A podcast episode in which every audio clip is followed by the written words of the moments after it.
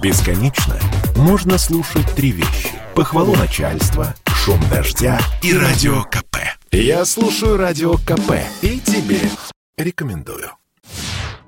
Прокуратура Ярославской области настаивает на открытии уголовного дела на чиновников города Переславль-Залесский. Их заподозрили в халатности, которая привела к гибели местной жительницы. Женщина скончалась от ран. Ее покусали бродячие собаки. Следователи выяснили, что контракт на отлов бродячих животных не был своевременно заключен. За последнее время в России участились случаи нападения собак на людей. За два дня до трагедии в Переславле-Залесском на Камчатке бродячая собака вцепилась в шею двухлетней девочки на глазах родителей. Ребенок погиб. А в январе в забайкальском селе Домна бродячие собаки загрызли насмерть семилетнюю девочку. После этого случая местный губернатор Александр Осипов пообещал обратиться и в Государственную Думу, и в федеральное правительство, чтобы изменить закон об отлове. Он позволяет лишь поймать безнадзорное животное и доставить его в приют. Сейчас звучат разные предложения. Одно из них — обеспечить полицейских и коммунальщиков отпугивателями собак. Ультразвуковыми, световыми приборами или иными устройствами. Говорится в письме депутата Госдумы Ивана Сухарева на имя вице вице-премьера Юрия Борисова. К этой инициативе несколько вопросов и главное, насколько эффективно будут работать такие устройства, отметил в разговоре с Радио КП кинолог, преподаватель учебного центра Российской кинологической федерации Евгений Цигельницкий.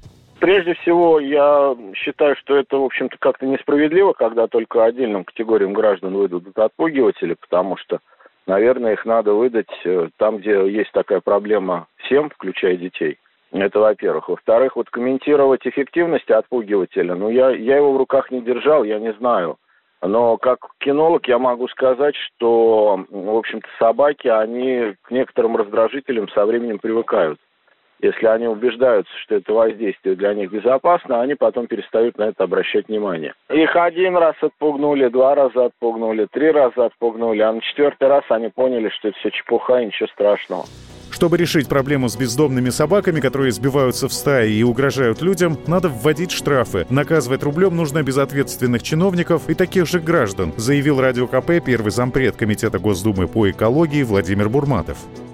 Есть две проблемы. Первая – безответственность чиновников, которые просто в ряде случаев не соблюдают закон, не строят приюты, не занимаются регулированием численности этих животных, не убирают их с улиц и так далее. А вторая проблема – это вопрос ответственности нас самих. Все последние случаи практически выясняется, что это были владельческие собаки. Ужесточать административную ответственность, там будут большие штрафы за неисполнение этого законодательства. И в случае, если это привело к гибели или э, телесным повреждениям, для них будет наступать уголовная ответственность. Ответственность для граждан. Вводим штрафы за выброшенных животных. Они будут составлять до 30 тысяч рублей за избавление от питомца. Вводим штрафы за покусы, то есть за нападение владельческих собак на людей, на других животных. А они будут составлять до 200 тысяч рублей.